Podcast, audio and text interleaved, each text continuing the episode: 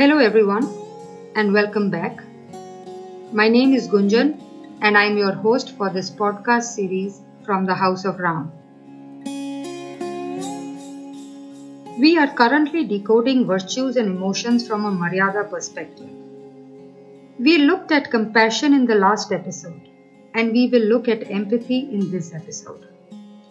As mentioned in the last episode, Compassion is a desire to alleviate someone's pain, whereas empathy is the ability to put oneself in the position of another person and feel what they feel and then act accordingly.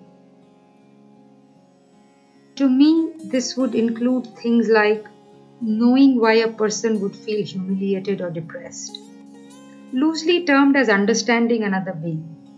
But is this personal to us or is it more generalized? Let me give you an example.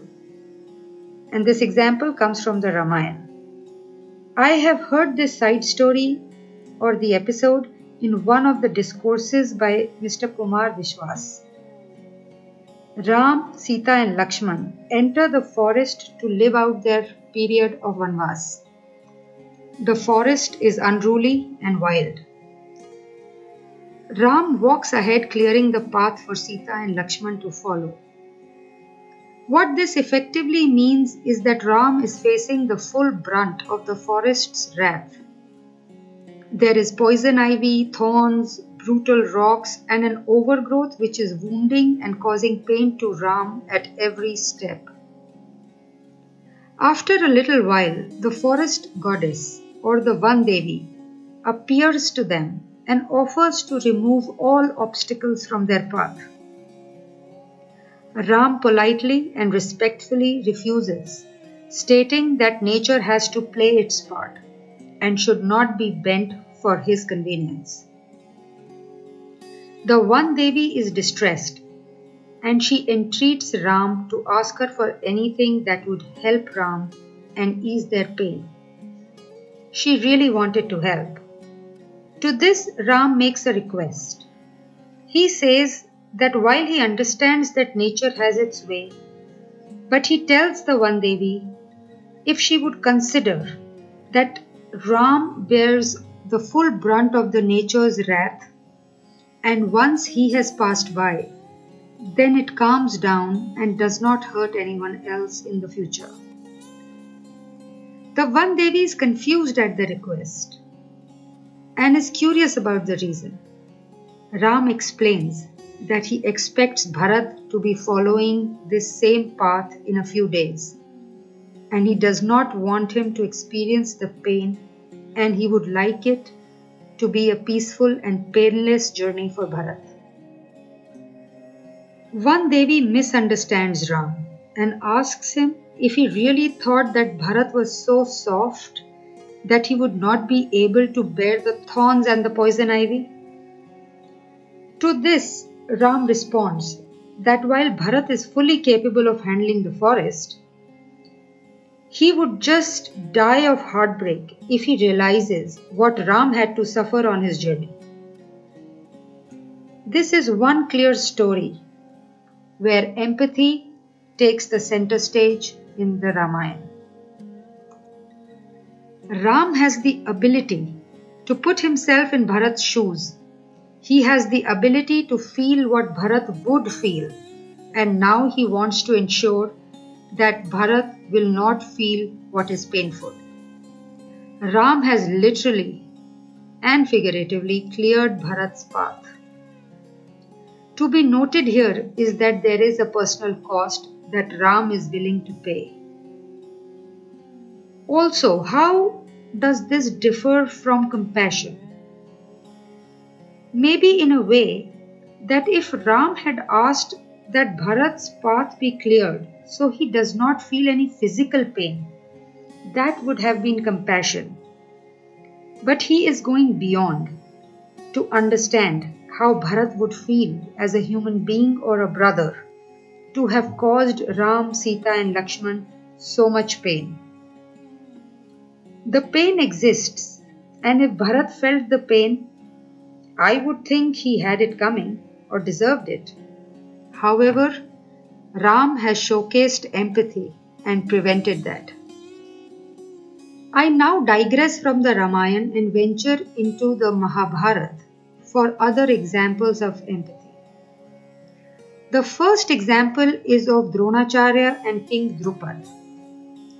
Both studied at the same Gurukul, were equals as disciples, were friends, and were friends to the extent that a young Drupad promised half his kingdom to Drona and also pledged that for the sake of their friendship, Dronacharya could ask help of his friend whenever he needed, and it would be given unconditionally. Years later, Drona shows up at Drupad's court and asks for help. Drona came asking for help from a friend and expecting him to honor his pledge. Unfortunately, instead of his friend Drupad, he met with King Drupad. Drupad gave him a few cows as a royal favor, but did not acknowledge his friendship with the poor Brahmin Dronacharya. Here, Drupad may have showcased compassion by offering the cows, but he did not showcase an ability to step into Drona's shoes to understand how a friend would feel at receiving the offer. Humiliated, perhaps? So, no, Drupad has shown no empathy. The other story is a similar one but ends very differently that of Krishna and Sudama. Once again, both were friends, but life took Krishna on a path of riches and glory and took Sudama on a path of poverty. Sudama comes to meet Krishna and brings him Sattu, a poor man's nutrition, as a gift. Krishna welcomes him as his long lost friend, treats him as an equal, which all friends really are, irrespective of their financial status. He then realizes that Sudama may be ashamed at offering Krishna his Sattu. Krishna goes out of his way to receive it and also having it served to him. He then puts the Sattu on the same pedestal as the feast laid out for Sudama. Krishna relishes the Sattu like nothing else on the table. It is probably done to ease Sudama's feelings of inadequacy and shame. Krishna alleviates the emotional unease of Sudama. There is no compassion in this story. He does not do any favors to Sudama. He just equalizes the playing field amongst friends. So, this is Krishna's empathy to understand.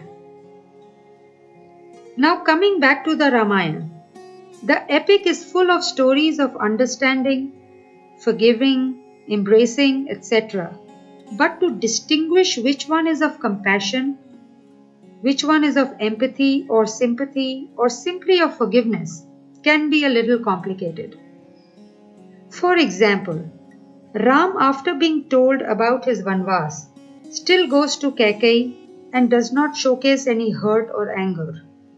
He seeks her blessings, treats her as he treats his other two mothers, Kaushalya and Sumitra, does not say a single harsh word to Kaikeyi, and does not even allow Lakshman and Bharat to do so. Is this a story of pure forgiveness where Ram is saying, It's okay, you did something wrong, but I truly forgive you? Or did Ram actually step into her shoes? Understood her insecurities and where she was coming from? If Ram was coming from a place where he looked at Kaikeyi and said, I understand, if I was in your place, I would probably feel the same way and probably do the same thing. If that is where Ram was coming from, then he would be showcasing empathy. Now, the question is not whether we should be empathetic. The question is how. Is this a natural born trait or is it a skill one needs to acquire? Compassion is easy. It comes naturally, it's almost instinctive. We see a person in pain and we want to alleviate it, or at least help them help themselves. I see a beggar, I feel sad, I help. A friend loses a loved one, I would like to offer all help, from a shoulder to cry on, to help with the funeral, to be physically present for all logistics, to continue to spend time with them while they are grieving, anything at all. In a situation like this, all I can be is compassionate.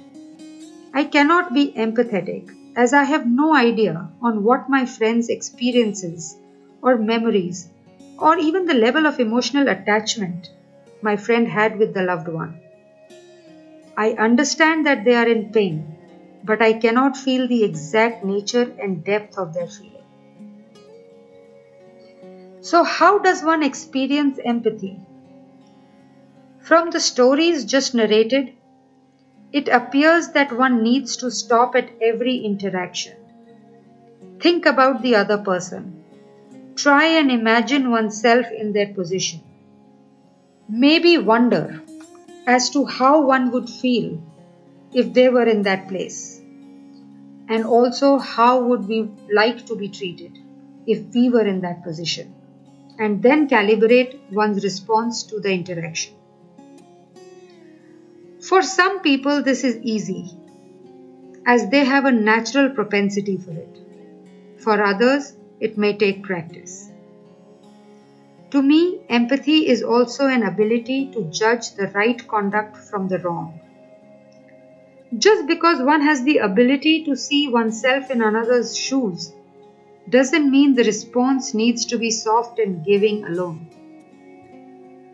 As an example, if I have an ability to step into the shoes of an errant child or an unnecessarily demanding friend, and I look at the situation to the best of my ability from their eyes, and come to the conclusion that the demand is unjustified.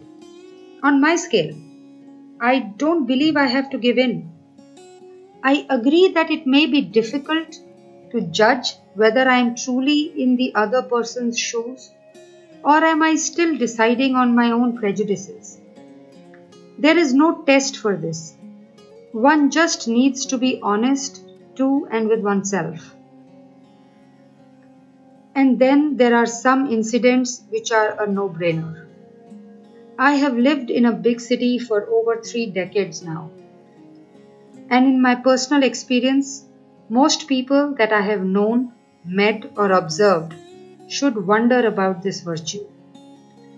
We have all struggled with the following I belong to a village. My colleagues in office smile and giggle at my mannerisms. Will my parents behave appropriately at my boss's dinner? Can I really wear this at the party? I should be driving an X level of car if I have to be accepted and respected in this group. I have to be seen doing this if I have to be perceived as having arrived in life. And so on and so forth. The list is endless. If we have ever felt this way or had such thoughts, we should stop and reflect. Is this really something that is coming to us? Or is it something that is coming from within? It is our own perception. And further, are we also propagating it, projecting it onto others? If we find the answer to the above in the affirmative, we need to wonder on our own empathy scale. There is a difference between wanting to improve one's lot and posturing for the sake of others. I also think it is okay to expect empathy from others, but the lack of it should not be an excuse to be not empathetic oneself. Acquiring the ability or this virtue is worth the effort it may require for some of us. But I repeat, while it is up to us to decide who we want to be, I hope as a collective humanity, we will all decide to be more empathetic. Thank you for listening. This is your host Gunjan, signing off from this episode of the podcast series from the House of Ram. If you would like to write to me, I can be reached at gunjan at thehouseofram.com. I would also like to take this opportunity to wish everyone a very happy and a prosperous Diwali.